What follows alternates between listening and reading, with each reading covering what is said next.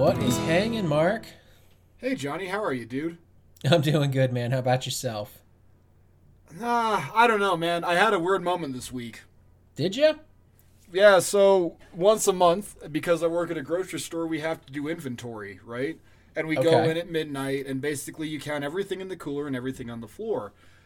And long story short, uh, my boss and I got out at like seven thirty, and we both decided we were kind of hungry, so he offers to take me out to breakfast. And I'm like, well, hell yeah, you can take me out to breakfast. I love breakfast in some context. Okay. And we got a joint here in town, and it has just killer chicken fried steak, right?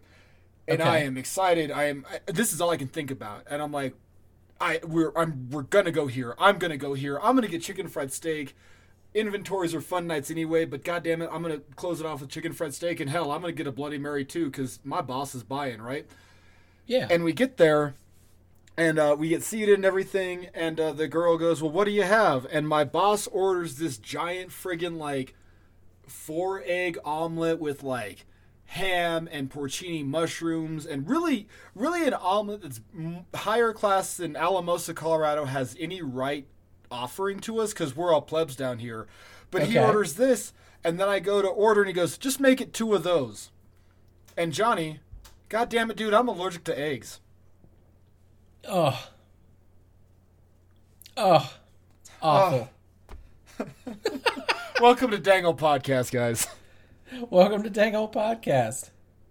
You do it. You do it. I just flipped the script. You have to a- introduce us now. Do it. Dangle. Welcome to Dangle Podcast. This is the weekly King of the Hill podcast where me, Johnny, and my good friend Mark. That's right. I said your name, and I was expecting you, you to say name. Mark again, because I'm not used name. to doing this. Yeah, I know. Flipped the script, didn't I? You really did. Uh, this is the weekly King of the Hill podcast where me, Johnny, and my good buddy Mark, we talk about King of the Hill. It's an animation classic, and we uh, we discuss what we like about it, what we don't like about it, and if it's still worth a watching today. So what do you say, Mark? Let's get this bad boy started with episode fifty-nine, Take Me Out of the Ball Game. Let's do her, buddy. Uh, you folks are in for something good this week, because we actually have a three-part episode. Mark and I, we don't like do, taking those two-part episodes and splitting them up. And unfortunately, a lot of the times, that's what our schedule wants us to do. So today, you're going to hear three episodes and not two. Oh, no. You mean I get extra King of the Hill in my Dangle podcast? Damn you it. You absolutely do. So also, we're gonna that's start... totally my fault, because I was the dickhead that said, no, we have to have an introduction for ourselves first, and then we'll start with the pilot, and that has queered us ever since. It's okay, buddy. I, I'm okay with it. Um, we're going to start off this week, though, with uh, episode fifty-nine, Take Me Out of the Ball Game. We have an original air date of May eleventh, nineteen ninety-nine, and our writers for this episode are Alan R. Cohen and Alan Friedland. The Allens are back, Mark. The Allens are back, Johnny. I love the Allens. We love the Allens. Listeners, you love the Allens. We're going to get t-shirts that say, "We love the Allens." Like, yes, yes. we are. um, our cast of characters in this episode. Uh, wow, this is really messed up, because I just copy and pasted it off of the wiki, and it doesn't even have Hank, Peggy, or Bobby on this episode.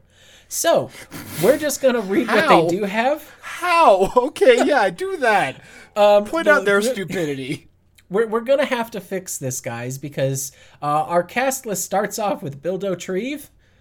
We have M F okay. Thatherton, my friend Thatherton, uh, Buck Strickland, Joe Jack, Enrique. We have uh, appearances in the background by one Roger Budasak, Maria okay. Montalvo, okay. Con Min and Connie Supanusampone, Miss okay. Kremser, Sharona Johnson. Buckley is apparently a cameo, which I swear, guys, I have not seen him. Uh, cameos we pointed by out Chuck. Last episode, though, that he was going to show up in this one. It is very true. It's, that's what they said. And listeners, if you can spot him, I will I will let it be. But um, we have a Chuck Mangione cameo. We have Missus Feibel. And we have cameos by Rita Bevacqua and former Texas Ranger Kurt Bevacqua. Mark, what do you know about Kurt Bevacqua? Not anything at all. Well, I'm going to tell you. What uh, his is he Wikipedia a real person? Says. He, so he he's is. a real person. Okay, I didn't he is. see right there. I was like, is this a is this a weird like parallel import, or is it Chuck Mangione where this guy is real? Okay, cool. Oh no. So Kurt Anthony Bevacqua was born January twenty-third, nineteen forty-seven. He's currently seventy-five years of age. He is an infielder that played with the Cleveland Indians, the Kansas City Royals, the Pittsburgh Pirates, uh, the Milwaukee Brewers, the San Diego Padres, and, of course, our very own Texas Rangers. Okay. Um, he had, he batted right-handed, he threw right-handed. His M L B debut was on June twenty-second of seventy-one for the Cleveland Indians. His last appearance, he played all the way till October of nineteen eighty-five with the San Diego Padres. His lifetime batting average is two thirty-six. He had twenty-seven home runs and two hundred seventy-five R B Is. Is that a good set of stats? I know literally dick all about baseball. For somebody that played for fourteen years, he had twenty-seven home runs. That's terrible. That's... Okay, cool. I was like, and that's a good thing? No. Uh, batting okay. average of about three hundred is, is, is okay, but two hundred seventy-five R B Is is pretty awful, and twenty-seven home runs, dude, like halfway through a season, Nolan Arenado would do that for the Rockies almost every year. Was this pre or post steroid times? Um, Arenado has never been on steroids and never will be on steroids. He's the greatest Rocky to have ever existed. So okay, there you go. Good enough. I and he's again, not a Johnny, Rocky I anymore. I know nothing about. Dude, okay. I'm, I'm I cannot bring this up because I will literally be seething. The, our listeners will hear the steam coming out of my my ears if I talk about Nolan Arenado and the fact that he's not a Rocky anymore. So we're just okay. gonna we're gonna leave it at that. Um, listeners, I, I'm pretty sure I've told you this before. I am a baseball guy, so. There you go. Yeah, there you go. Okay. Um, so th- that's our cast of characters. You want my synopsis here, Mark? Damn right. It's uh, short and sweet today. Strickland assembles a co-ed softball team and to compete with Fatherton's hotshot pitcher, Hank enlists Peggy. Yeah. that's that's pretty much it. Like, that's what I got here. Um, our A-story characters are Hank and Peggy. There's kind of a cool little B-story with Bobby and Connie. Um, we have seen the Order of the Straight Arrow, which is uh, directly supposed to be what, Mark? Uh, Boy Scouts. Correct. And now, okay. with this, we're going to see the Arrow Girls, which are also... The Girl Scouts. There you go. They're selling cookies, and Bobby's are better because they're double the butter. I like that little bit of continuity. I think it's a neat little, th- not even continuity. Like, why would you even catch that? But if you do catch it, it is fun for you to catch it, if that makes sense. Right. Yeah. Um, so let's let's start off with some notes, man. What notes you got? Oh, let's see here. Um, Connie's soup. That just made me laugh. And then I got Connie's I got soup to in think, the yearbook. I got to thinking way too hard about. What the hell would be in Connie's soup? And I was like, stop thinking about it. Because then my mind went to, like, Miss Liz, and she said we made cream of us. And then I just had to stop, pull the record um, scratch on that one. Uh, Mark, um, it wouldn't be cream of us. It would be yep. cream of ngak bao. cream, of, cream of dollars? Ngak. I don't know how to say broiled ox penis in, uh, in Laotian, so you get ngak bao because that's what I remember. But yeah, but that's Bobby going, I need more ngak bao for... Oh, yeah. And then oh, Hank no, goes, it's absolutely mm, dollars. Yeah, yeah, yeah. I also had a sad moment because I think I took the time and effort to look at possum pate, and it's not anything at all, and it bums me oh, out. Unless it's like some type of slang. Some type of slang that I can't put into Google Translate phonetically, but... Just know, listeners, I was, you know, boots in the ground there doing research for you guys, looking up this shit on my phone. When I was hey. bored at work, but yeah. Nine out of ten guys there are monks, so you try not and get some pots on paint. Oh, man. Hey, Johnny. Yeah? You guys are a couple. I love that. That's a great note. I don't know. It just, I had to write it as a note. That should be a pro, but I wrote it as a note. Um. Also, I think we're finally at a point here, and we probably should have gotten here, oh, I'd say ten episodes ago, we can start classifying and breaking down King of the Hill episodes into their certain categories. So okay. we have, like, individual character growth. We have a Peggy Ideals episode, so that's, like, Bobby's Slam and or Peggy's Pageant Fever and or maybe kind of sort of um, Death and Taxes. Um, okay. You have a Bill and Love episode. You you pointed that one out very deftly, that Bill gets more tail than probably even Boomhauer does. That we see. yeah, I think that you and I need to start kind of cataloging these, and that's just a note for you and I as, like, back burner. But listeners, if you hear something that we should be looking out for, I want you, this is me, Uncle Sam, pointing at you, to tell us what that might be. Jonny, that national anthem sounds so good. Yes, it does, doesn't it? And finally, I have the note of, and this probably should have been a pro, but like I said in the last episode, I have upped my notes game, and I'm bad at format. Um, Bill hit by pitch slash nut sla- nutshot slash Dale. And I almost, I, I am one hundred percent sure I know the scene I'm talking about, but I bet that was supposed to be a pro, not a note. And Jonny, do you have any notes? Um, I do. I do. Uh, by the way, that's one of my favorite moments, and it happens many times in this series. I, I just quoted it as Bill getting double hurt, because not only does he get beaned by Peggy, but then he eventually just gets another one to the nuts. There it was. Yeah, that's what it yep. was. Yeah. Yep, that's it. Yeah. Um, so, notes here. The fat guy um, needs a new coat of paint. um. So, notes. I... played co-ed softball this year for our rec league for the very first time in my entire life. I've never played softball before, and my wife did some serious damage to her knee three games in that is still technically discoloring her shin seven months later. I remember um, that. That was a hell of a bruise. Yeah. Boom, oh, yeah. Injury, yeah. Oh, yeah. No, she's uh, currently going through P T for it still. Um, and you know what? It was all worth it because I have a, a nice chilled glass mug that says M V P because we won our league this year. You're not Montel Vontavious Porter? I am not. Oh, well, I don't care then. Um, Mark. Congratulations. The, That's awesome, dude. That's really cool. Don't let me be the... a wrestling dick. That was just me like being a dickhead. That's, that's cool. Nah, bro, you're that. good. You're good. Um, Mark, can you tell me some of the teams that they had to face? Because I brought this up last episode. There is some real fun callbacks in this episode. Okay, so I spent all my time trying to figure out who was playing on the Strickland team that I okay. ignored literally every team they played. So I'm glad that you're here. Yes. So they played teams from H. Dumpty's. Mm-hmm. Mm. They played teams Remember from... that one? Yeah. Yep, from Jug Store Cowboys.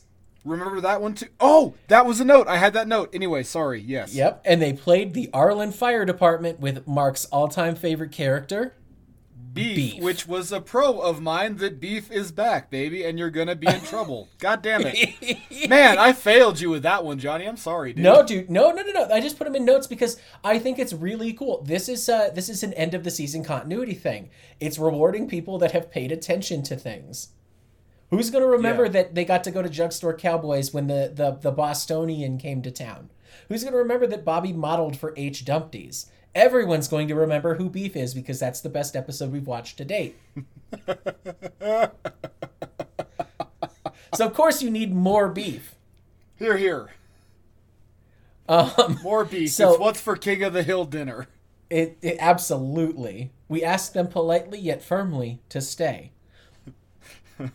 um, and Mark, he made the pros, jaws man. of life at me because he was still hungry. Pros, here we go, pros. See, I, I I screwed this up because I have the note because I have as a pro. Did Bobby do something to his eye? And I screwed up my notes here. Man, oh, even no. on paper, I'm bad at this. Holy shit. Um, I've sprayed Strickland for termites. That's a little funny, hilarious bit. I love that Dale's so happy that he gets to play for a team. Yeah, I've got that on here in my pros as well. Also, weird callback to um, Death in Te- Death in Texas, where Dale like backdoors himself into being an executioner as the like he's working for the prison. He agrees to like spray the prison or whatever for a whole dollar, and that's what's going to get him the ability to kill an inmate. But whatever.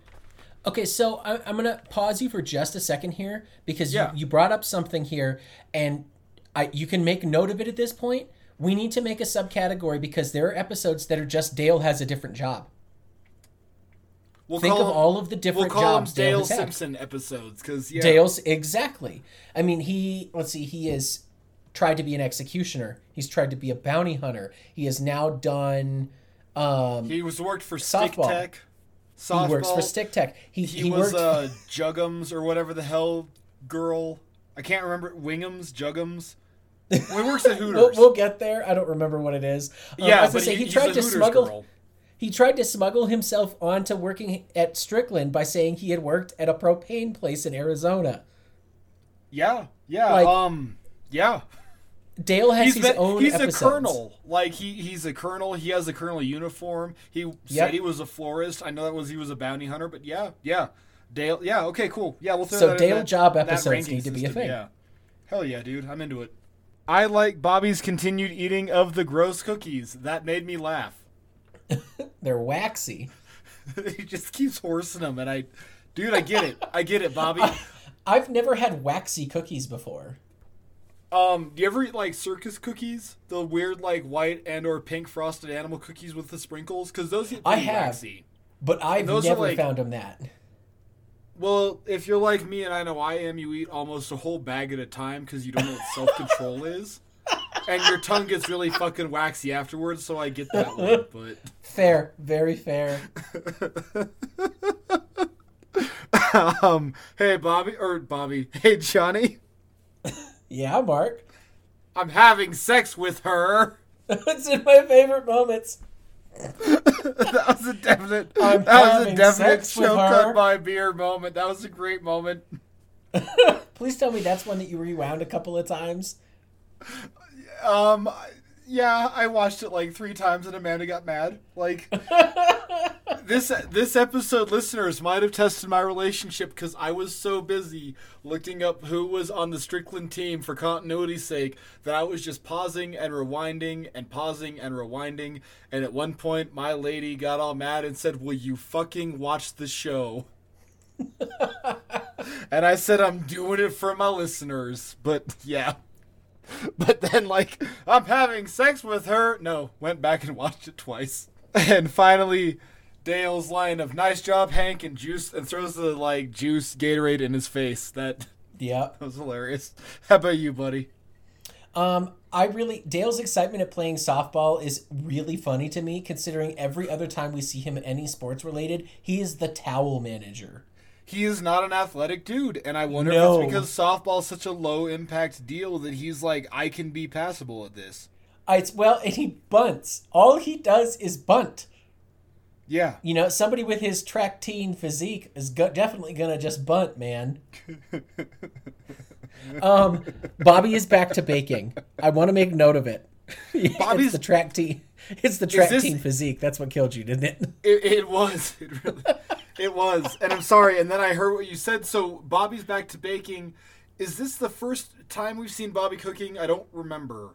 Because I, I Jonny, so. I screwed up. I screwed up on The Wedding of Bobby Hill, and I said this was Dale's first time playing Cassio. And God damn it, who plays the Manger Babies theme? That's right, it was Dale Gribble. I, I porked that one. So now I'm really self-conscious of shit when it comes to, like, firsts, but yeah. I maybe Maybe I'm wrong, but I swear he's done it at least once before. Okay. But I may be wrong. I um, don't, I just don't remember, but yeah. I want to know what universe has Kleehammer hanging out with Atherton. Like, I want to know how that happened. It's the same voice actor universe. That's the universe. I, it's the same I guess, voice actors. I guess. I'm like, that, did they just Atherton's, know each other from I'm a bar or sex what? With her? No, like, Atherton's "I'm having sex with her" is literally in Kleehammer's voice. Like, yeah. But um, also, yeah, totally. Like, why not? Like, why wouldn't some dickish, like, why wouldn't fucking, Fath- why wouldn't Atherton hang out in a bar where Kleehammer would be, and they're both watching the same game, and they both get to talking and bullshitting, and, "Do you know what I like best about women? I can have sex with them. And they can't play sports." Ha ha ha. Like, that's, that's what it is. Oh, yeah. Like, no, Kleehammer yeah. is very on point for being friends totally. with Atherton. He is, he's yeah, a totally giant viable. asshole. Yeah. Um, they they play on the misogynist league. That's the that's their softball league, the misogynists. Yes. Not once did we play the national anthem, but the fact that they got Chuck Mangione to do it means that their uh, their rec league is a hell of a lot better than ours. I I went to that Simpsons line of "the national anthem has been canceled due to lack of popularity." Right. Yep. Um, and then my last pro I've got here. I love watching how visibly distraught Bobby gets when the pancakes are getting flipped and getting messed up. He gets really messed up, and it's super cute. Like, yeah. you can you can see him, like, oh, you can almost see the sweat starting to pour out of his face. "Please leave the pancakes alone. I don't give a shit what else you're doing. Please leave the, leave the pancakes. Oh, it, it makes me every time, Dan. Every time. Yep. So, lots of good shit. Lots yeah, of good lots shit. Yeah, lots of good shit. How about some cons? Uh, I have one. At okay. least one that I wrote down here. Um, other than, like... Hank, this is a Hank and Peggy fighting episode, and those are never those never really hit me like they should. Maybe it's because Except I don't for pick Texas fights with City my wife. Twister. Except yeah, exactly. For Texas City Twister, yes. Yeah. Maybe it was like, okay, I can do this one time, and the one time you did it with me, you did it really, really well. Every other time is just not very fun. I think part of this is I don't fight with my wife. That doesn't happen yeah. to me. And the fact that they make it so normal that Hank and Peggy constantly fight is weird to me because it's not normal to fight with my wife to me. Yeah. So, um, Enrique's voice is not there yet. It's still not there. We have not actually gotten our, uh, our great granddaddy of freaking All Saints Machete to come and voice him yet. And it, you can tell.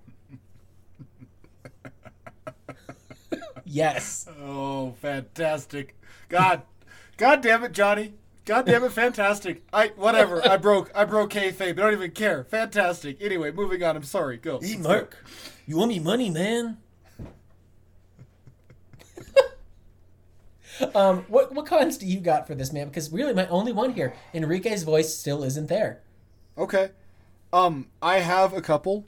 Number one, listeners, I am here before you at like Bend, bending the knee and broken the back, and I'm sad and depressed. I have had this great conspiracy theory, fan theory, whatever you call it, that Dale has been announcing all of these things, and in this episode, mm. we finally get the the fucking Batwayne is not Bruce Man, not goddamn it, not Batwayne, not Bruce Wayne is not Batman. We see them. we see wow, whatever. Whatever, we get it. We we see it. We, we we see that Batman is saving a building while Bruce Wayne is at the fucking Met Gala, whatever, in his giant gold armor. And man, we see the announcer. We see the announcer. Goddamn, like animated. I for, I didn't even realize we saw it. I I guess I don't remember this episode. I don't know. But there it is. There's the the announcer, and it's not Dale. And I'm so bummed out. But Jonny, you can't tell me that the announcer is not still voiced by Johnny Hardwick doing a voice. Like, oh, it absolutely is Johnny Hardwick. But I, Mark, I am real sorry to hear that. I'm going to play my Casio sadly as I play it to the theme of uh, Hot for Teacher and tell you that the Jugstore Cowboy strippers are fucking gross. Jesus Christ. Animated that like one slightly the... better. Throw out that one with the ridiculous implants.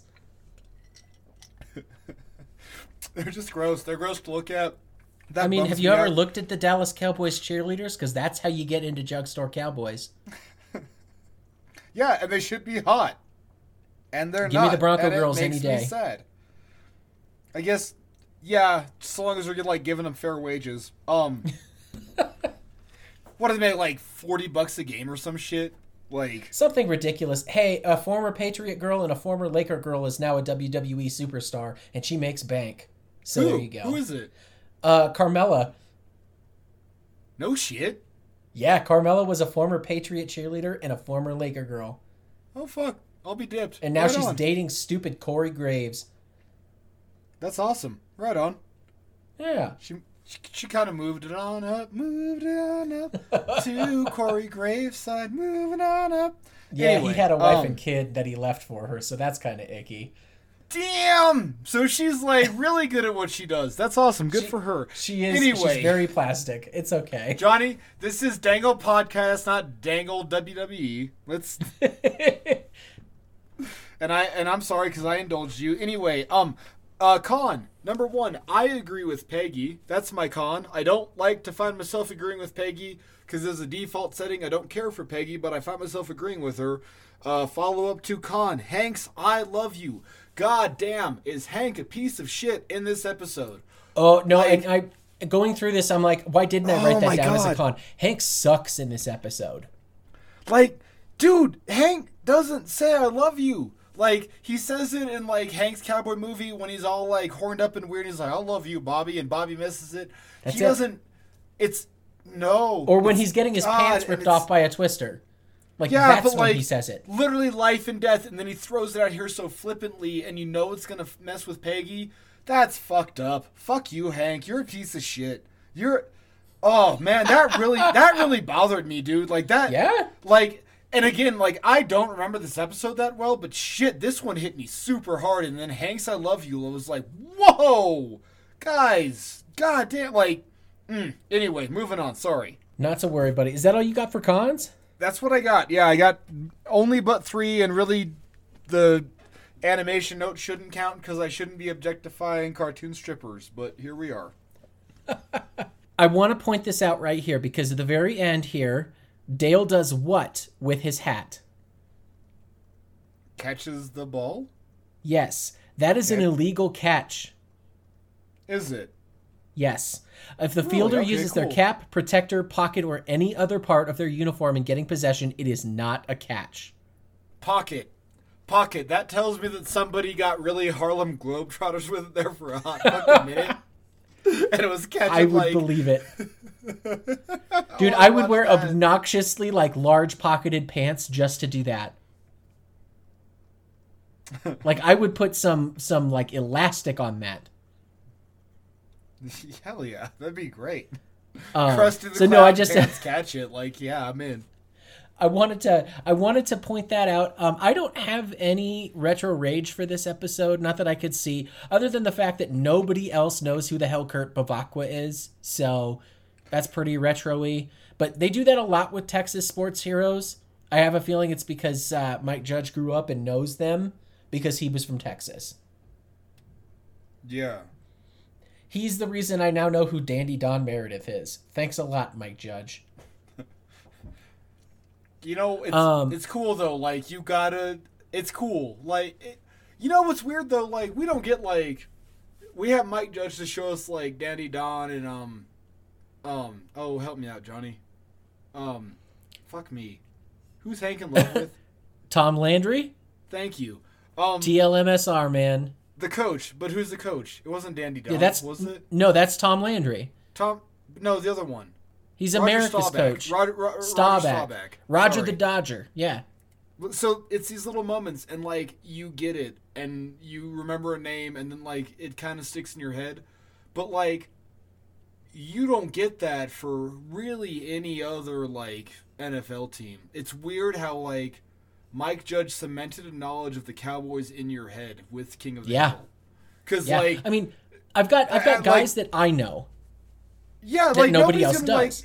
Like, like, there's like weird, like famous people, like you know, um, uh, the uh, whatever Perry, the Fridge, like him, yes, or like Bart Starr, or like Brett Favre and shit. But like, we don't ever see like, oh, I do it for the John Elway days. Like, you don't, you don't. There's no Mike Shanahan days. No one's ever referenced Mike Shanahan. Like, right. He led the Broncos to two, like, back-to-back Super Bowls. Like, little things like that, and it's really cool. And I'm sorry, I don't mean to get so weird about it, but yeah, it's no. It's kind of a neat little thing that, like, you we get these little tiny snippets of, like, Cowboys lore, and yeah. now here we are, like, twenty-something years later talking about it. Like, this is, like, weird, like, fucking Greek, like, literature about, like, oh, yeah, so-and-so did so-and-such at such a thing at Marathon. It's like, yeah, we remember that guy. You know, I don't know, whatever. I'm sorry. Oh, no, no, no, no. No need to apologize. Like, the, the best way I can e- equivalate this to something, equivocate this, I don't fucking know.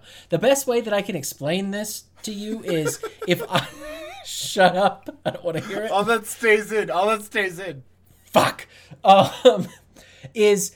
If you and I were to, to have written King of the Hill, it, we wouldn't yeah. be talking about Roger the Dodger Staubach. We wouldn't be talking about Dandy Don Meredith. We would be talking about Ed McCaffrey and Rod Smith.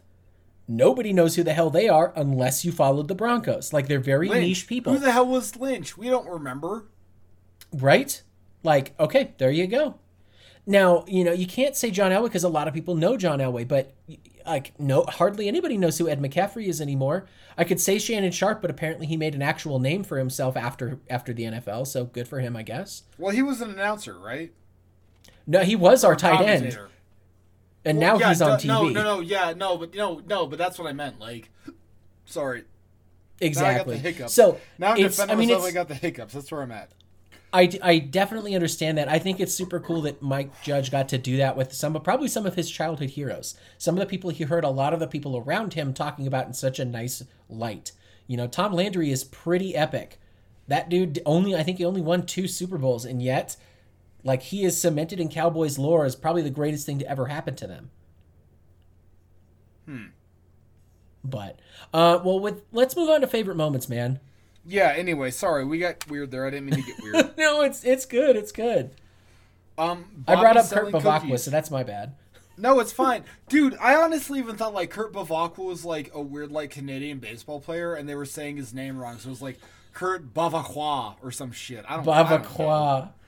I don't, I don't fucking know, dude. I, I don't. You're you're good. You're. I'm glad you're here because I cannot be. Not even, no, never, not once. Anyway, favorite moments. Bobby selling cookies. I love it.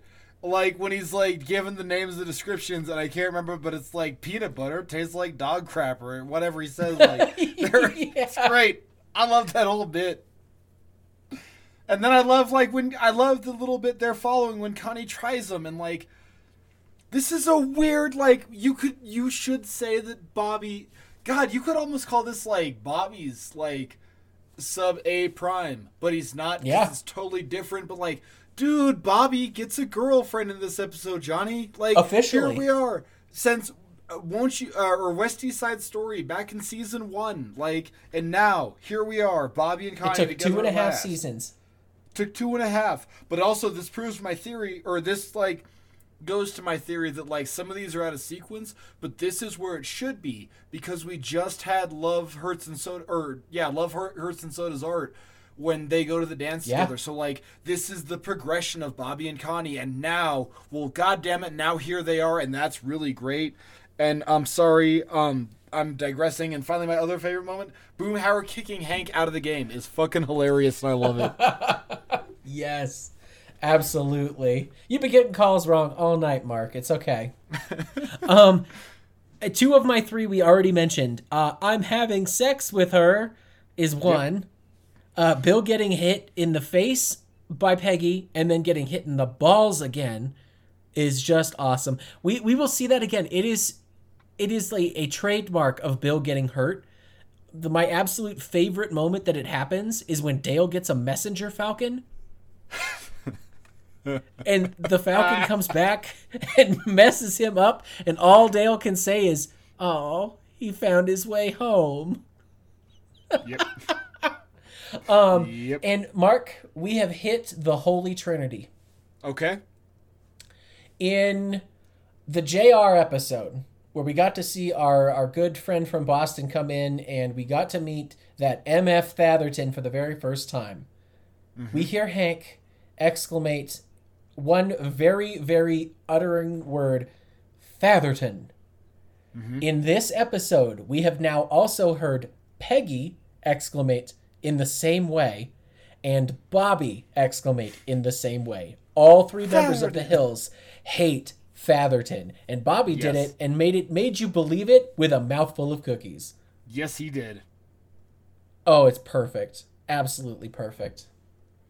Um, well, with that said, Mark, do we got anything else, or do you want to tell the good fine folks here on our podcast about our patented rating system?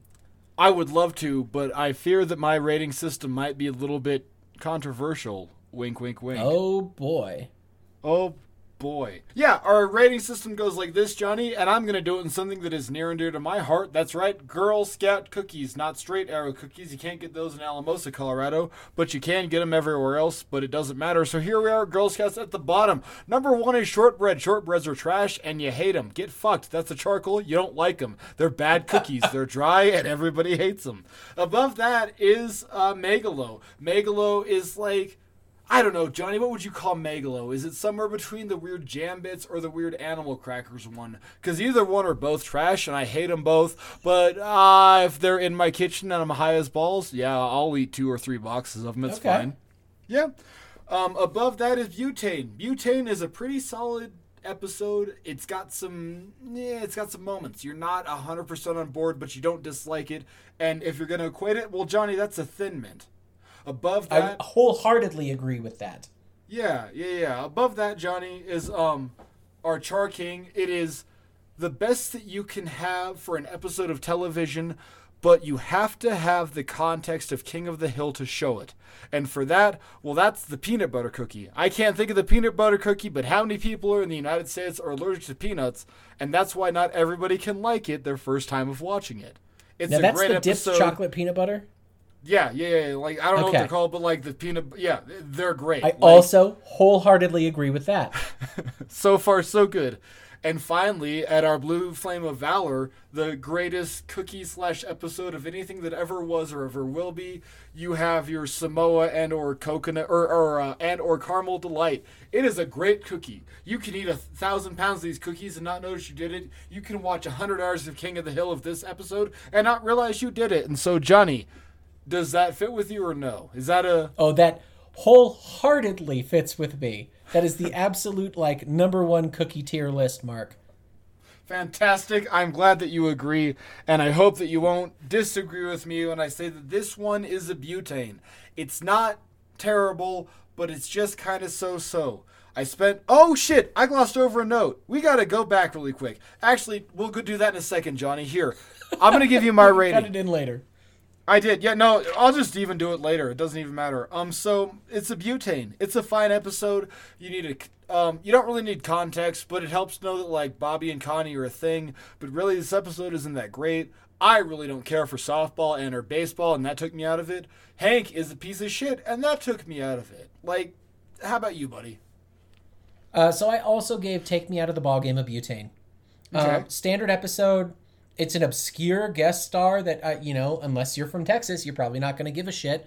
Uh, a lot of really fun callbacks. That was the the best part of this whole episode for me, um, other than seeing Bill get whacked in the nuts. And I, to, for a Hank versus Peggy episode, I don't hate it. I don't like it all that much. And yeah, Hank is a piece of shit in this episode. It's not often that I find myself in Peggy's corner because usually she's annoying as hell and brings on everything that Hank gives to her. But she did not deserve it in this episode. Would you say that you walked a mile in Peggy's shoes and said that they didn't misfit you? Whoa. Are you gonna, are you gonna tell me that I walked four steps in Peggy's shoes and walked a mile? Whatever. Um, also, final note about the team. These are the Strickland employees that I realized. Buck, Debbie, Jojack, Maria Montalvo, Enrique, Buddha Sack, Mustache McCrowsfeet. That was a weird dude I didn't recognize. And then Jason Adderley was in there. Did you catch any other uh, Strickland employees? Not that I can see, uh, and not that I saw. I definitely remember seeing Jojack and Enrique. I remember seeing Buddha Sack. I remember seeing Roger specifically. I he didn't pick out Maria, but I'm glad Hank. You did. Yeah, um, she is on the pitcher's mound at one point congratulating Peggy. Gotcha. And... Man, I'm really, I'm looking forward. I'm really looking forward to High Anxiety. I cannot wait yeah. till we see more of Debbie. I just, I cannot wait for it. I'm excited. Yeah. Okay, well, I, I would say that uh, you and I giving it both the thin mint approval here, butane. I mean, it's a standard episode. You're going to eat it. It's just what's going to happen. It's a little bit better if it's in the fridge. All right, we're going to move on to episode sixty. This is our season three finale. Mark, we're there. Here we are. Season three, dude, we're in season three. It's, goddamn, sorry. How Seems cool like is yesterday, that? You know? It really does. Like, it does not feel like you and I have been doing this for four months now. Yeah. Yeah, we started in, what, August or something? Yeah. Uh, September. I think we started September, September like yeah. mid-September. Yeah. So, um, episode sixty, Old as the Hills. Uh, our original air date is May eighteenth, nineteen ninety-nine. Our writer is Adam Kuhlman. Let's see what else Adam has written, because I do not recognize that name. What's um, the name again? Adam Kuhlman? Uh, K U H L M A N. Kuhlman. Oh, I thought you said Adam Kuhlman. I'm like, wow, what a piece of shit. All right, cool. He is Adam Kuhlman. So I think he writes a lot with other people because he wrote How to Fire a Rifle Without Really Trying, Snow Job, Life in the Fast Lane, Bobby's Saga, and To Spank with Love. So he's been here since like season one. He knows what's up. Absolutely. Good, um, good guy and, to have on your team for a season finale. Absolutely. And he's going to write a, oh man, he's got a bunch of really good stuff coming up that I, I don't know about you, but I know I love them. Um, we have, he's doing High Anxiety. Uh, he's okay. doing Luann Virgin two point oh, We okay. get our cult episode, Fun with Jane and Jane. Okay. We get a fantastic Dale episode in Full Metal Dust Jacket. And Mark, why am I wearing the hat? No shit. He wrote Yankee Hanky. No shit, he wrote Yankee. Okay, cool. Yeah, that, so listeners, Kuhlman, that's like man, my he is blue a cool flame man. Of series. I, that's like my favorite episode ever. Yeah. Oh god. Okay. Awesome. Good to. Glad you're here, dude. Glad you wrote this one. I'm excited. Thank you, Adam Kuhlman. If you hear this, please reach out to us. We'd love to have you here. Um, okay, so I have no idea how the hell we would do it, but there you go. Um, Find him on Twitter. Our cast, there you go. Our cast of characters for this: Hank, Peggy, and Bobby Hill, Luann Platter, Dale and Nancy Gribble, Boomhauer, Bill Dotreve, Min and Connie Supanusampone, Dee Dee Hill, Cotton Hill, Topsy Toppington. Um, I don't know what Subutamio is. But I'm guessing it's Cameo and... Cebutameo? C E B U T A M E O. Okay. I'm assuming this is his first appearance, because I don't think we've seen Topsy yet. Topsy yet? We we have not. I have that as a note. This is our first Topsy, but yeah. There you go. Um, so I got to fix the wiki yet again. Yet again. Sub, sub, whatever. I, I, and I'm we have... on uh, Cebutameo. Uh, we have Jim, the uh, flight instructor, our uh, parachute flight instructor. Uh, so our synopsis for this episode, Mark, is Hank and Peggy go skydiving for their anniversary to spice up their lives, and it has disastrous consequences. Bobby witnesses the miracle of childbirth. It's got hair! Oh, no! I don't want to see your privates! She's my grandma! So we have a very clearly defined A and B story in this that converge at the end really, really well. Hardest uh, our A story and B is, I think we've ever had, honestly. Like, oh, it's it is, and but it's like it's like the best way to sub, like put them together. Um, yes. Hank and Peggy are our A story. Our B story is Bobby, Cotton, and Dee Dee. Um, Mark, I have one note for you, and it's going to go off on a tangent, so you should start. Um, okay, uh, holy shit, we're already here. Jonny, I have a cool, fun note for you, sir. Okay. On the intro, they hit a triangle. I went through and looked at every single season finale in the series, and they all have triangles, so keep an eye for that. Yes. It's the woo, ding, ding, ding. It's, that was a neat yep. little bit. Yeah. Um, Bill was married for five years, question mark. Is Hank getting worse? Okay, so is Hank getting worse as a person? Like, man, up until these last couple episodes, like, Hank has been a loving father and he's shown real growth and stuff. But, like, this one and, um, especially last one with, um, taking out of the ballgame, Hank is a real piece of shit. Like, and it's not, is he just a piece of shit with, like, telling Peggy he loves her to make her fuck up pitching? But, like... he's not recognizing very obvious cues that should point that something is wrong, and I just don't really care for that at all. Um, sure. Yeah. Honestly, um, I th- I think at this point, what they have found with Hank is like they know, they know what Hank is and what he represents, and now that that has been so clearly defined, they can start warping and twisting that. They can start sure. to play around with Hank being a dickhead and knowing, okay, this isn't just anybody being a dickhead. This is Hank being a dickhead. That's why him saying I love you to somebody messes them up. Yeah, but that's not Hank, right? Like, no, exactly. So I don't know. I th- I want to say it's the writers kind of playing around a little bit and seeing what works, what doesn't work. Okay. I. Okay. Yeah. Sure. I. Yeah. That's fine. I just. I don't know. That one was weird. Um, I love. The the animation note of everything in the house is it's set at Cotton's eye level. Yes. That's really good. That made me laugh a lot. It was just a good little gag. Um, do rotating restaurants still exist? Question mark. Because Jonny, if they do, when you're down here, well, we're going to fucking fly to go to see one. Because we keep yeah. making all these plans.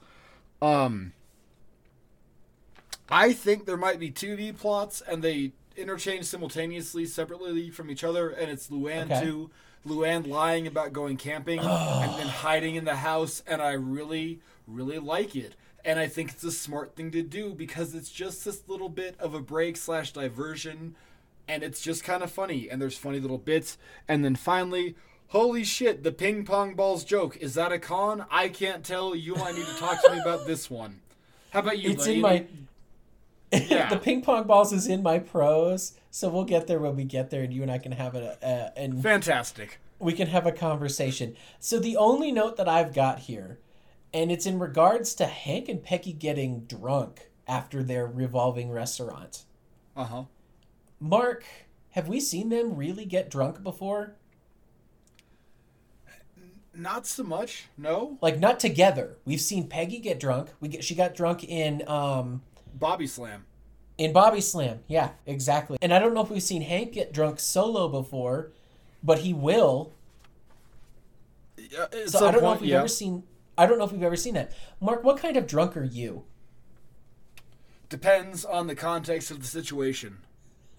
Okay, when usually when I come down to visit you, what kind of drunk are we? That's a good question. We are the type of drunk that rip apart one of my t-shirts from a landscaping company that I used to work for and draw satanic symbols, or we'll, we'll call them magical symbols upon them, and then go to my place of work and buy food to deep fry. That's the it's kind true. of drunk we are. And most of the time, we will be singing Tenacious D, and we are happy and giddy and excited. And then the next morning, we're a little hungover, but we're not upset that we're hungover. It's just we're going to get some breakfast, and then we're going to start drinking at nine thirty a.m. and continue this party. But yeah. It's absolutely true. Yeah. It's why I don't come and visit you but maybe once a year now, because I can't handle it any more than once a year now. I can't handle it more than once a year. You're like fucking, you're, you're alcohol Christmas to me. Like, yeah. I, I just, I want to make note of the fact that Hank and Peggy initially started out like kind of pissed off at each other. They're just sitting there angrily doing shot for shot with each other with the tequila. Mm-hmm. Um, also, never really expected Hank or Peggy to take shots. I never thought I would see that on a T V show, let alone those two. Yeah. But um, I, because... I kind of did. You know that Hank... I feel like Hank drinks. I feel like Hank is not an alcoholic, but Hank has the definite capacity to drink, to really put it down. Sure. Um, I also feel like Peggy definitely does, too. I I want to see an episode of her and Nancy going on, like, not a bender, but you know what I mean? Like, her and Nancy palling around and getting shithoused. That'd be kind of... Yeah. I don't know. Like, I, I don't know. Anyway, sorry, sorry, sorry. No, no, no, no. You're good, because that's the, really that's the only big note that I've got here is I think it's fun that we see them. They're angrily taking shots with each other, and they wake up in the morning. First thing out of their mouth is, "You want to go get pancakes?" Like, yeah. Damn, does that hit home? Yeah, dude. Like, I remember like when you and I would tie one on in college. Like, dude, Monterey, Monterey. Yeah, okay. Monterey or campus. All right, which one are we feeling today? Yep. And if it was Tuesday, it was Monterey because campus was closed on Tuesday. Yep. Yep. And every now and then we went to Lamplighter. But that's usually when Ben was in town. Only when Ben was in town. Ben or Shoe. Ooh, good call. Or Mayhem. But, anyway. Yeah, right. But no, so like, I just, I thought it was kind of interesting. We will see them, I don't know if we see them get drunk together again. We'll keep an eye out for it. But it's, I, I thought it was very interesting that, you know, they both get super smashed and just decide, no, I'm trash. I'm going to, I'm going to get in the trash can. No, I'm getting in there with you. Mm-hmm. I loved it. I loved it. Um, I'm going to get into pros and cons here. Uh, yeah, do it up, buddy. So uh, we'll start with pros. I love Con's speech. Like, it's very self-centered. It's very Con. And it's basically just like, I love this woman. I love her so much. And he totally turns it on him, mm-hmm. which is a very Con thing to do. Yes. Um, Mark, what, what would you consider a modern equivalent of this episode? Of something How this intense mean? that has this cliffhanger? Oh. Like, do we have anything like that anymore? There's gotta be. There's gotta be a thing. I... I want to say House did this, but that was two thousand eight or nine, so that one doesn't count. No, I don't watch T V, though, so it doesn't count. I don't know. Do you... We don't get cliffhangers. We get, like... We get... You get, like... You get the Red Wedding. That's what you get, not cliffhangers. You get right. big... It's confirmed. Dick moments. You get, you get spirit bomb moments, not, like, Will he charge it? Yeah, he did. They're all dead. That's what happened. Like, yeah. Pretty much. Well, and nothing with the stakes this high that doesn't pay off before the end of the season. You know, you're not well, yeah, left wondering for a whole season. year. Like, yeah. Yeah, you're not left wondering for a whole year if Peggy is actually dead. Yeah. That just doesn't happen anymore. Either you get the finality or it's nothing that big. Yeah.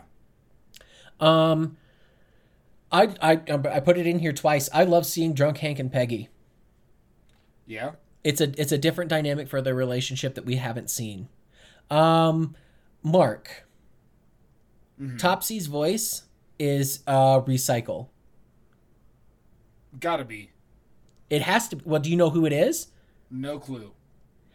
Um, Topsy, if you just have him sit there and start mumbling about how awful Bill Lumberg is and how he wants his red stapler back, it's fucking Milton. He is Milton from Office Space. Is it real? Is it really Stephen Root? It abs. It is Stephen Root, and it's absolutely Milton from Office Space. I challenge you to go back and just watch where Topsy's talking to Bobby for the first time, and then no, watch the first like it. yeah, it's five minutes. It it is absolutely one hundred percent Milton, and I'm okay with that because we have he has not used that yet, and I don't think he uses it ever again for any other character. So fine, if Topsy and Milton are gonna share the same voice, that's that's cool. Cool. Yeah. Um, this is a, a very true season ender, especially for the time.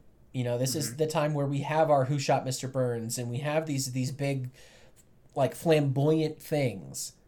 And so I appreciate that about this episode. Now, I have one more pro in here that you and I can talk about for a second. Yeah, sure.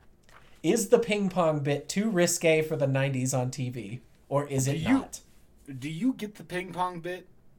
Because yeah. I, okay, okay, okay, okay, okay, but, okay. um, Jonny? Yeah? Have you seen the ping pong bit? Uh, I have. Have you seen it live? Like, have you been, like, have you been Topsy, like, here's my thing. No, I've never seen it live, Mark. Here's my thing. In South Park, Big or Longer and Uncut, which, oh, give me ten seconds here. Just, like. You and I are just going to, like, do nothing for four yes. seconds here. Because so I know it from I that, but I I also a, know it from Zach and Miri. Doesn't count. That was two thousands. We were gross by two thousands. All right, so, Jonny, this episode aired in nineteen ninety-nine, yeah? Yes.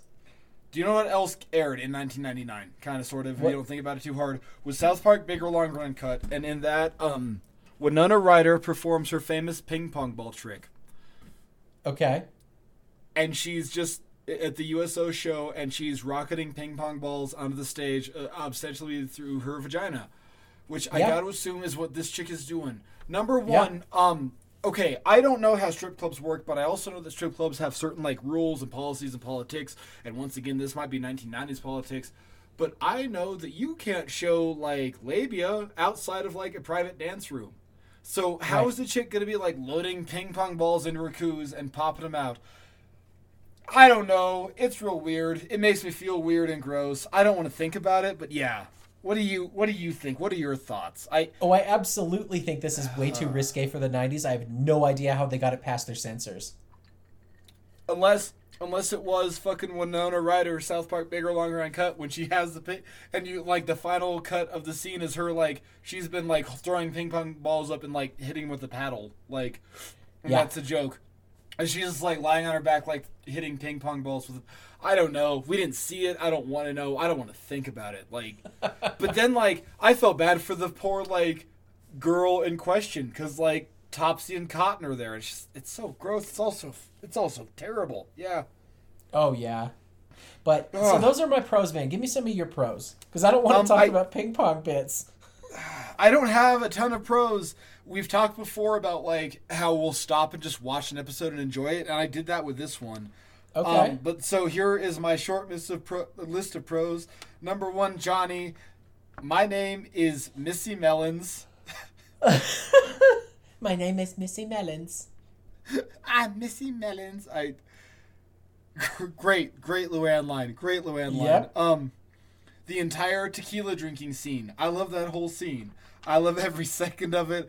I love, this is my urethra. And he's like blowing through the straw. That was yep. great. Um, um, the, the Arlen Hospital is ninety-two miles away. Can you hold it in? And yeah. then finally, it's got hair. Goddamn. I love Bob.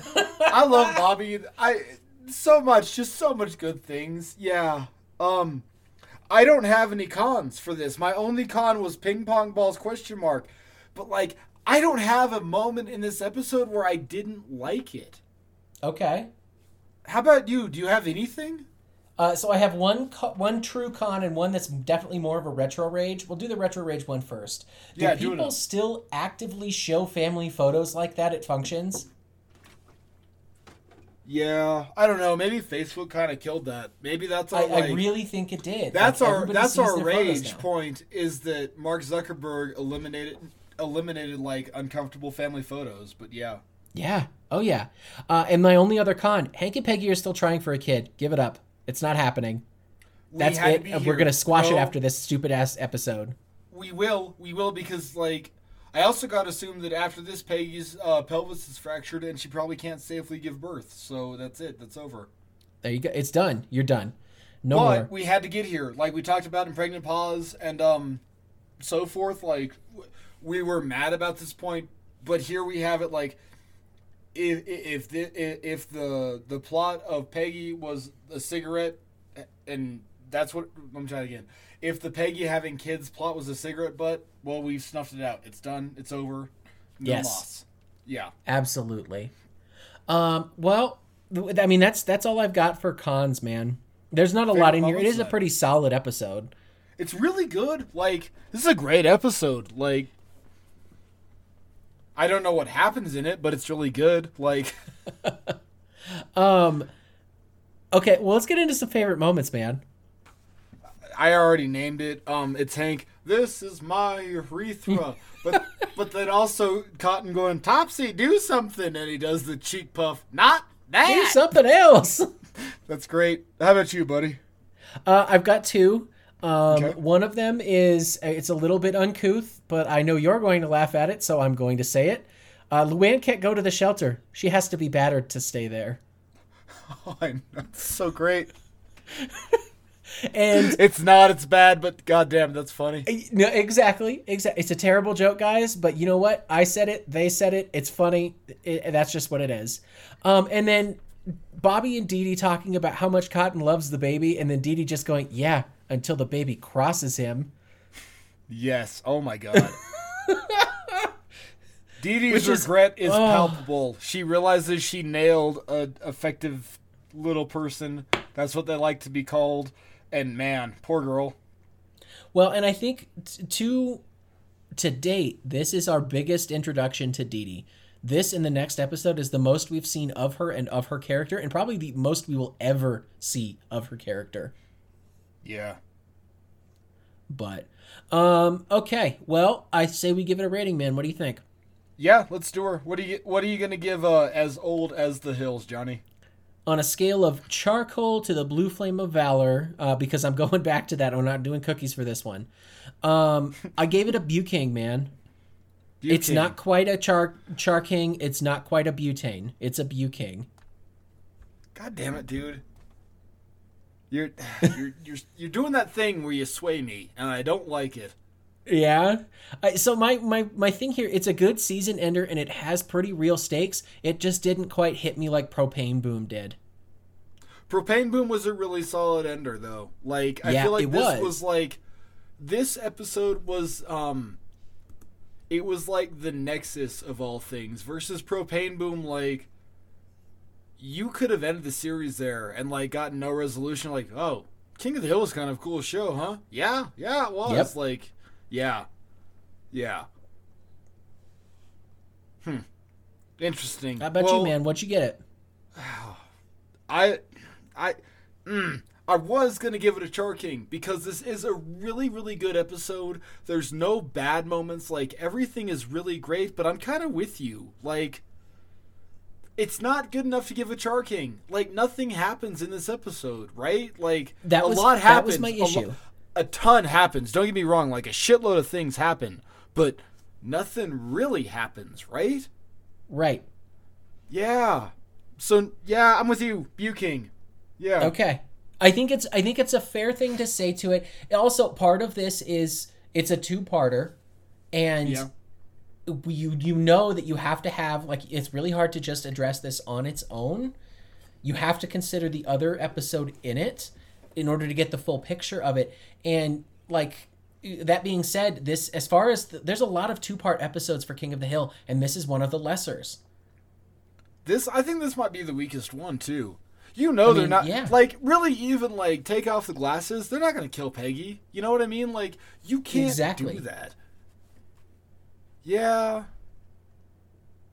Man, this one just, like, tumbled down for me, because now I just had a whole, like, separate series of thoughts. Anyway, let's move on. Let's move on. Let's, let's get to this next one here. All right, our third and final episode for the night is Peggy Hill, The Decline and Fall, episode sixty-one. Uh, we have an original air date. This is, we're in season four, guys, September twenty-sixth, nineteen ninety-nine. Writer Paul Lieberstein, or Toby, as uh, most of you folks don't know him. Um, From The Toby Office, Toby. Here, yeah, of The Office. Toby here wrote Luann's Saga, King of the Ant Hill, How to Fire a Rifle Without Really Trying. And uh, I do believe we gave Pretty Pretty Dresses um, a... Maybe, I think I gave it a, a blue flame, didn't I? You blue flamed it, and, and I begrudgingly became, or came to loving it. Yeah, it's it's on my list of episodes to re Like, once we've watched the whole canon of King of the Hill, I've got a list of episodes for us to rewatch to, like, kind of rejudge. And, yeah, Pretty Pretty Dresses is on my list of yeah. episodes. Yeah. Oh, yeah. Um, so our cast of characters for this episode: Hank, Peggy, and Bobby Hill, Luann Platter, Dale and Nancy Gribble, Boomhauer, Bildo, Treve, Min, Supanusapone, Dee Dee Hill, Cotton Hill, a cameo by a doctor and a cameo by a nurse. The doctor. Did you pay attention to the voice at all, Mark? You're goddamn right. That was my first note. It is, is Diedrich it? Bader. I love... Okay. I, okay. Diedrich Bader is the doctor. I love Diedrich Bader. When this episode drops, I'm going to add it at Diedrich Bader because I follow him on Twitter. Um, yes. You might remember him from, like, the Drew Carey show. He played Oswald. Oswald. He was on Whose Line Is It Anyway often. Um, he voiced Batman and Batman the Brave and the Bold. Like, I, D- Diedrich Bader is fantastic. He is a great actor. He is underrated as all shit. I love Diedrich Bader. Anyway, I'm sorry, Johnny. Keep going. No, no, you're good. Like, I literally have Diedrich Bader question mark because I that's what I thought is who it was. Yes. And I know that he has worked in King of the Hill before because he is in one of my all-time favorite late-season episodes, Bill is Volk and Bill the Body Volk Buddies. And the Body Buddies? Oh, yep. That was weird. That was real weird. Well, he's in there with who else, Mark? Randy Macho Man Savage, baby. Oh, yeah, brother. No agony, no bragony. Anyway, yes. It's uh, sorry, we had to. Absolutely had to. um, okay, we have a synopsis, Mark. Do it up, dude. Peggy struggles with her new immobility after being put in a body cast from her skydiving accident. Cotton decides having a baby at his age is a huge mistake. Yeah. Yeah? Yeah. So I don't know if there's a, a defined B story in this, and really the biggest A story character is Peggy. It's a Peggy episode. Everything else kind of revolves around her, including Baby G H and Cotton and Dee Dee and Bobby and, and Hank. Everybody. Literally revolves around her as one of my pros. This, like, I'm going to, like, jump the script a bit here, but dude, yeah. Peggy's P O V shots, it is revolving around her. This episode is great for that. Yeah. Yeah. Yeah. Um, I have one note here. Okay. How many annual deaths do you think there are, Mark, uh, by people that are in skydiving accidents? I, I don't know. How many are there? So on average, five to six thousand accidents happen where a parachute does not open or fails to open correctly. And of those five to six thousand every year, twenty-three deaths happen when someone is skydiving every year. I'm pretty sure that's like double the amount of shark attacks every year. Okay, so wait, like, are the other four hundred, four hundred, nine thousand, whatever, are those like military accidents or like Well, no, so like they're accidents, but the, it's basically the way I the way I am picturing it is there is six thousand incidents where a at least a main parachute either doesn't deploy or has a malfunction. Of those, only twenty-three of them result in someone dying. The other ones, the, the backup chute sorry. fixes okay. itself. No, because I got confused reading the stat too, but I wanted to do it because Peggy makes a comment about how I am one of sixteen, and I'm just guessing that number, that have survived this fall. There is no record number of people that have survived that fall. Yeah. Got like, I couldn't okay. find one. I didn't look very hard, but I couldn't find one. Well, it's a weird stat to look up, and yeah. Yeah. Yeah, yeah. Um, how about you, man? You got any notes? Um, okay, so a couple episodes ago, you got really irritated with Peggy's introduction of a catchphrase of, hey, hey, hey. Oh, God. Yep. I honestly think we've been talking about how these last couple episodes are like chess game episodes where, like, the ending makes perfect sense. You need mm-hmm. to read, um, what, A Game of Thrones to get the Winds of Winter when it allegedly releases. But, like, here we are at the nexus of all things, Gunslinger. And that's why Peggy gives the hey, hey, hey line. Because that was what she made as her catchphrase. And I thought that was a little fun moment. Whatever. Okay. Um, Diedrich Bader, doctor, question mark. Hell yeah, already confirmed it. Luann's dumb cry when she finds the skull. I fucking broke. It's not even human. It's very clearly an antelope. And God Favorite damn moment, it. Luann and the cow skull. Aunt Peggy. Loved it. Luann um, in this whole episode, can I can I please just cut you off for a second and say please, anytime she's on off. screen? Anytime. And she runs out of the room sobbing. I fucking love you, Brittany Murphy. God, pour some out. I already oh. drank my gin and tonic, but I'd pour it out if I had any more, Brittany Murphy. We love you, too. Oh. I love you. Um, um, Hank's dream. I don't... Now when I write that note, or as I read that note, I don't remember Hank's dream. Jonny, what was Hank's dream? Um, Hank has... It, we have a trippy oh, Hank when scene. He's making her jump. Never mind. There it is. It's the acid trip. This it's acid might be trip. The last, this might be the last acid trip we see for Hank. It might be. No, it won't, because we haven't gotten got to was, Y two K um, yet. The man who shot Kane Schröderberg. It's but, that maybe no, we haven't gotten to Y two K yet, and he has one when he's uh, doing Little Bobby Mole. Yeah, that's I. That's not an acid trip. That's a varnish trip. But yeah, I'll give it to you. Hallucinogenic trip. um, Mark, Jonny, we you have put a little um, lacquer in that varnish.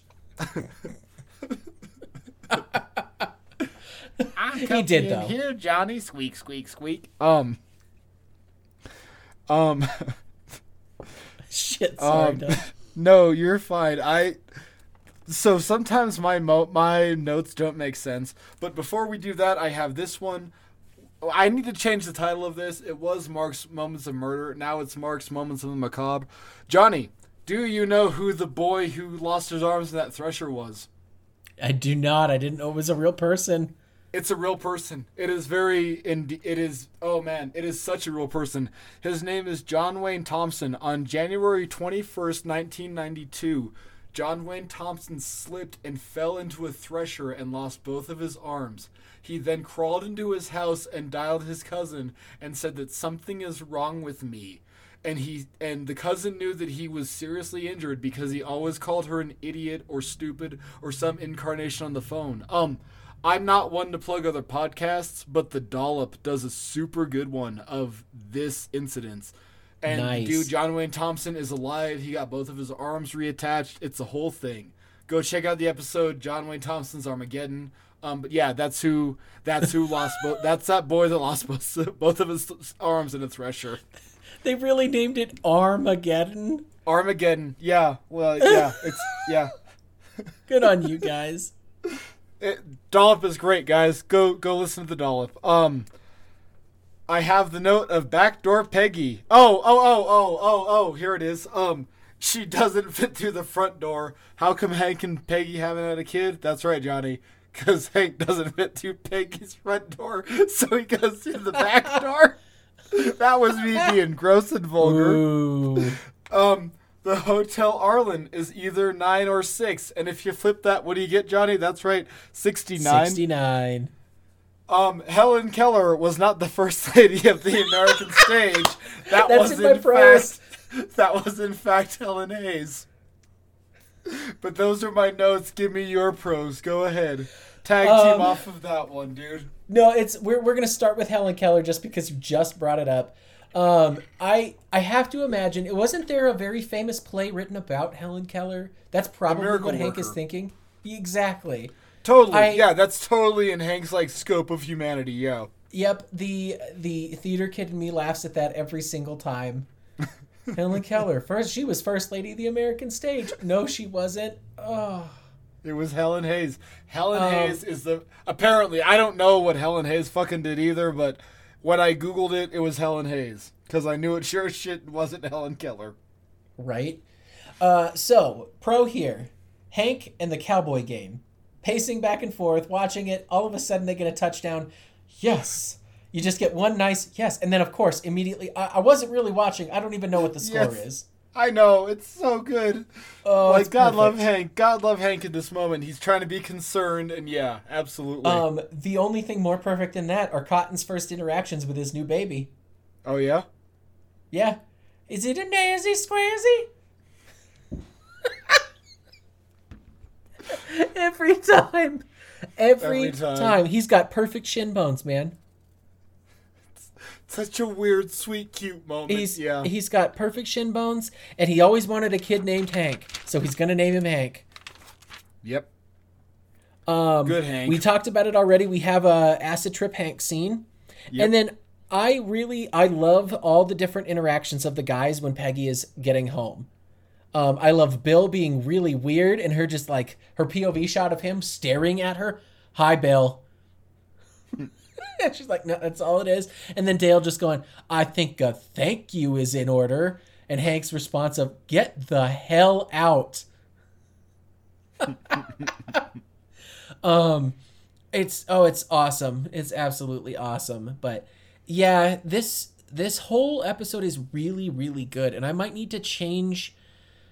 I might need to change my rating on it because I don't think I rated it as high as it really should be. Okay. Um, bring up some cons though, because maybe you'll maybe you'll sway me back. Well, can I do my pros first? Yes, I apologize. I thought we'd already done that. Not at all, buddy. This is a long episode. We're already squirrely, and we're we're just giggly boys. It's all right. Um, number one, pro. It was so good that I had to write it twice. Pro or wow, pro Ann. Luann crying at the school, hilarious every time. um. Oh, oh, right. Also, you hit all of my shit too. Um, I wasn't watching the game. Definitely pro. I love um Peggy's happiness for life. I like how excited she is to be here. And then I like the doctor kind of crushing her down, like, yeah, talk to me after the painkillers were, or whatever he says, like, his little bit after that. Right. Um, Peggy going, I packed it myself without any help, and it's all. Yep. Like, I really, really like Peggy in this episode. It is a Peggy episode. And, man... No, I packed my suitcase. It's fine. De- never mind how she got a suitcase there. Doesn't matter. Who cares? There it right. is. But, like, yeah, it's already there. And, goddammit, she, she packed it. Um, Pro, I already mentioned it, but I'll do it again.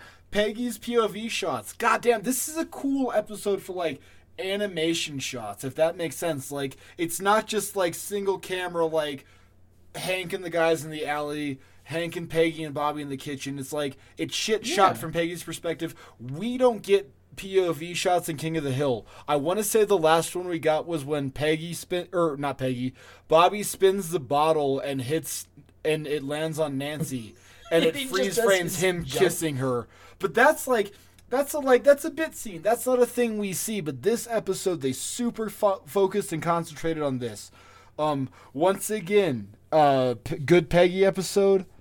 Uh, levels. I, it's a weird note, but I like the levels in this episode, like taking like a bit from like our performance background. a really good yeah. use of levels as directing points of power and position, and then to shift that power and position from, like, Hank, who is upright and mobile, into Peggy, who has the power and position of, like, rocking G H with her toe. That's fantastic. Yeah. Um, also, finally, Bobby's breaking point is a great moment. It's a great scene. I'm twelve yeah. years old. I can't do this. It's great. I love it. Um, cons. We're going to talk about cons now, though. So you, you yes. can talk about those if you want to. Yeah. Uh, I have a big one here. Why is everyone just letting Bobby take care of G H? I understand that Peggy can't, and that Hank is kind of busy dealing with his own thing. Cotton doesn't want to, and Dee Dee has got, um, um, I almost said post-traumatic stress, but that's not it. It's postpartum. Postpartum depression, thank you. Um, I understand that this is all a thing, but why doesn't Hank have an issue with it? Hank has any issues when Bobby's doing anything feminine, and he's just letting him take care of a baby for, like, days on end until he finally snaps. Because, dude, Hank is woke as shit, and he knows that a man can raise a child. But also, um, no, I really think it's just, like, politics of the situation. Who the hell else is going to do it? Like, it's... It's true. I don't know. I just, for me, the fact that Hank doesn't even ever, ever address it. I mean, just two episodes ago, we had him telling Bobby, do not go outside wearing that apron. Yeah. So, um, yeah. And then I have another one here that just, it seems, it seems like it shouldn't be this way. Peggy refers to Dee Dee and Cotton as Cotton and Stupid. And that does not feel right to me because, honestly, I don't ever really have, like, I don't ever really see her having issues with Dee Dee. She has issues with Cotton.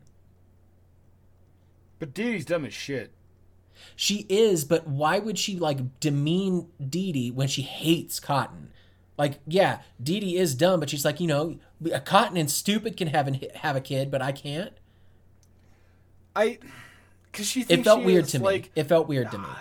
I don't know, because what would you call Cotton? Midgety, angry hero can, and Dee Dee, but not me? I don't know. Like, because Dee Dee is dumb. Like, literally, like, the first interaction we see with her and Hank is, do you like finger painting? No, the man is in his forties. He doesn't like finger painting. Yeah. Get fucked. Like, Dee Dee's dumb. Dee Dee's real dumb. But, yeah. Not to disagree, but I get what you're, I get where you're coming from. Sure. It but just, also, it felt weird to Peggy, me. Just fell out of a plane. We can forgive any bad line she had in this episode because Peggy yeah. just fell out of a plane. She's got the brain damage. Yeah, hey, Mark, when did you damage. Get here? Oh, also, pro, I didn't teach you to do that. It's in my best moments. Okay. Cons. Um, yeah. Um, dude, con. Okay, okay, so here we go. Whatever, yes, all sex, whatever, I don't care. Cotton's gross. This whole episode is gross contextually. I don't want to think about Cotton nailing Dee Dee. I don't want to think about any of it, and he has a kid, and it makes me think about it, and I don't like it. It makes me gross. Um, insurance is also gross. Like, they kick Dee Dee out of that hospital, like, the same day. That's that's bad. But then yeah. also, like, all of it. It's just all bad. Like, insurance bums me out, cons-wise. Um, I have a note that I don't know what it means, but it says well burgers. Jonny, is well burgers a thing that hits you in any way, shape, or form? It is, because Hank has little tiny flags for burgers that are rare and burgers that are well. Oh, well, well, as in well, not as in a hole in the ground with water in it. Okay, there no. we go. Yeah, you politely but firmly ask them to leave. Yeah, that was a con. Um, uh, Peggy's bottle feeding bums me out. Yeah, that sucks. Just give the damn woman her eggs. Give the woman her goddamn eggs. And finally, um, I'm my, my final con, and you're, I'm sending it to you now. It's the family photo, and I get it. It's a background animation bit, but goddamn it, Jonny, what is up with this family photo in the Hill House? Oh no. You'll get it here shortly, I believe.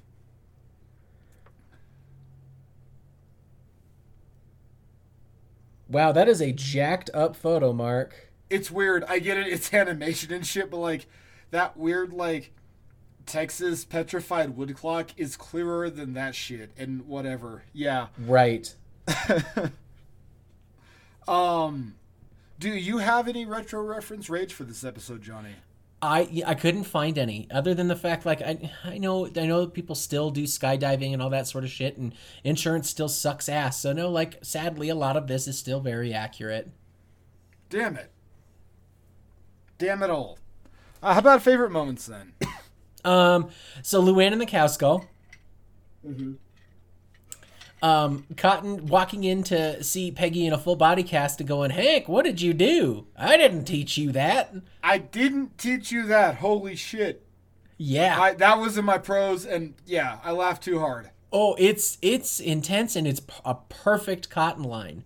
Um, and then I have one that I swear I hear at least weekly from my wife, just because she thinks it's hilarious to say. It doesn't even have any reference most of the time. She just, all of a sudden, one of us will say the word leak or leaky, and she just goes, "Are you a leaker? You leaking on me right now, leaky?" I wrote I wrote that shit twice in my notes and didn't want to talk about it either time because I knew you were gonna. It's, I don't know why she loves it so much, but I always encourage it, and it's incredibly awesome. Um, I love Cotton, and, and like, this goes along with that. I love the way he says, "I can't go with that kid. He's possessed. He's possessed." Also, oh. Sidebar favorite moment. Hey, Jonny, it's yep. a boy. So Cotton yep, doesn't have boy. to drown it. It's fine. Yep, exactly. um, favorite moments for you, Mark. Did I steal them all? Uh, totally. Um, favorite moments. What did you do to your wife? I didn't teach you that. um... Nazzy, Nazzy, Squazzy, and "Are you leaking on me?" Jonny, we've talked before. I used to, like, greet you in the moment, like, "Pop jockey, where's the tips?" And then, like, yep. halfway through the day, during classes, didn't matter what, "Are you leaking on me, leaky?" Like, no, yeah. Yep. This is a weird, like, formative King of the Hill episode for us, and it was great. And, yeah, I, yeah. Um, ratings. What do you want to give her, buddy? So I want to hear yours first, because like I said, I don't think I, I gave this episode enough credit, and I think I may have rated it too low. I gave this one a Char King. It is a really okay. good episode. It really clips. Um, the P O V shots from Peggy are genius. The, like, the, what do you call this? The, like, you know how Kubrick would, like, make actors redo the same scene over and over again? This episode has that vibe to me. Bobby's okay. breaking down. "I cannot do this. I'm a twelve-year-old boy."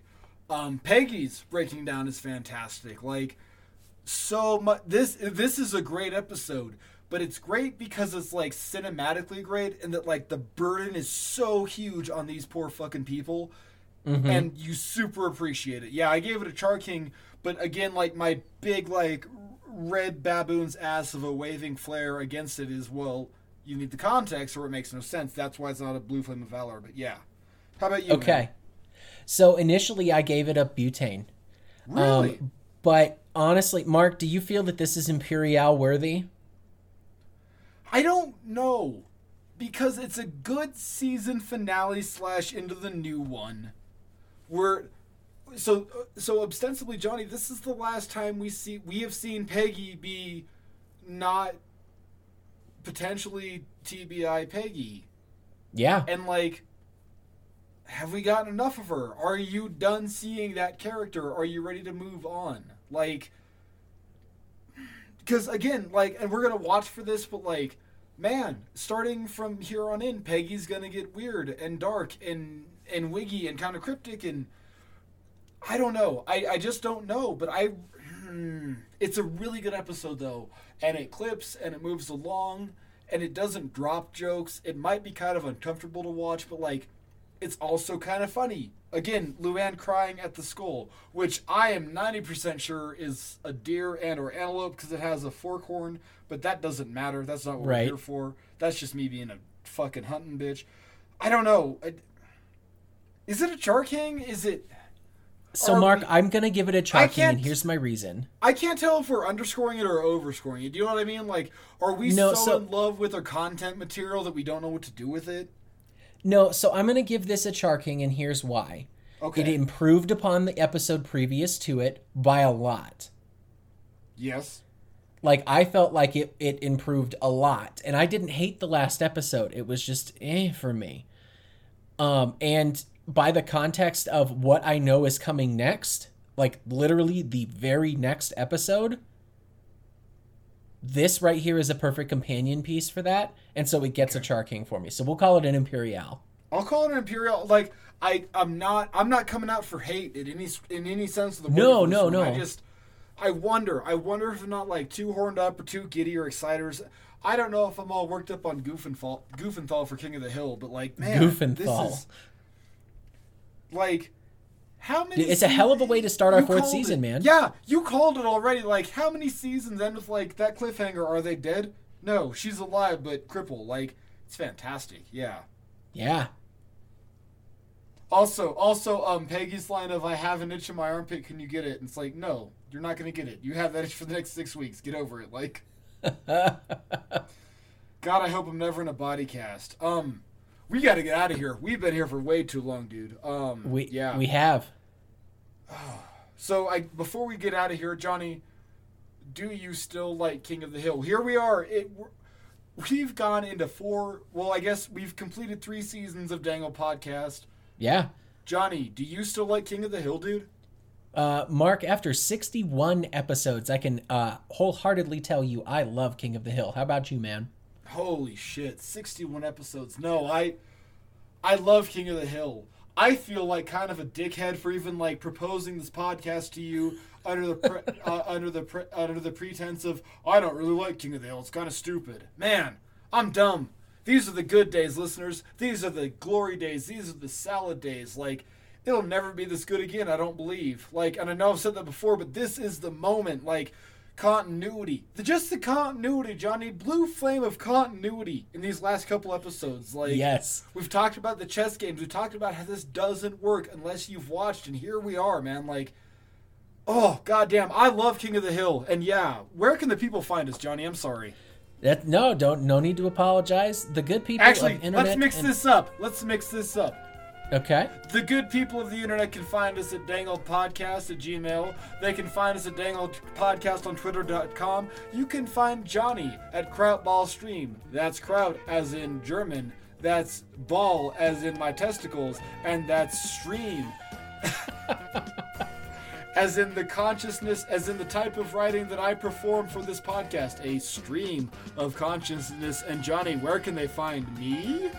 Uh, they can find you, Mark, at Marky Stardust on Twitter or on your other podcast, The Two Wizards Podcast. And if I may plug that for just half a second, guys, we're recording this at a time where they just dropped a fan-freaking-tastic regular show episode. If you are any fans at all of that show, please do yourself a favor, chunk out some time, and get yourself some giggle water. You're gonna love it. Giggle water. Thank you. That is... That is high praise from Caesar, buddy. I appreciate it. All right, Mark. Well, let's get out of here. You folks have a wonderful night, and thanks for listening.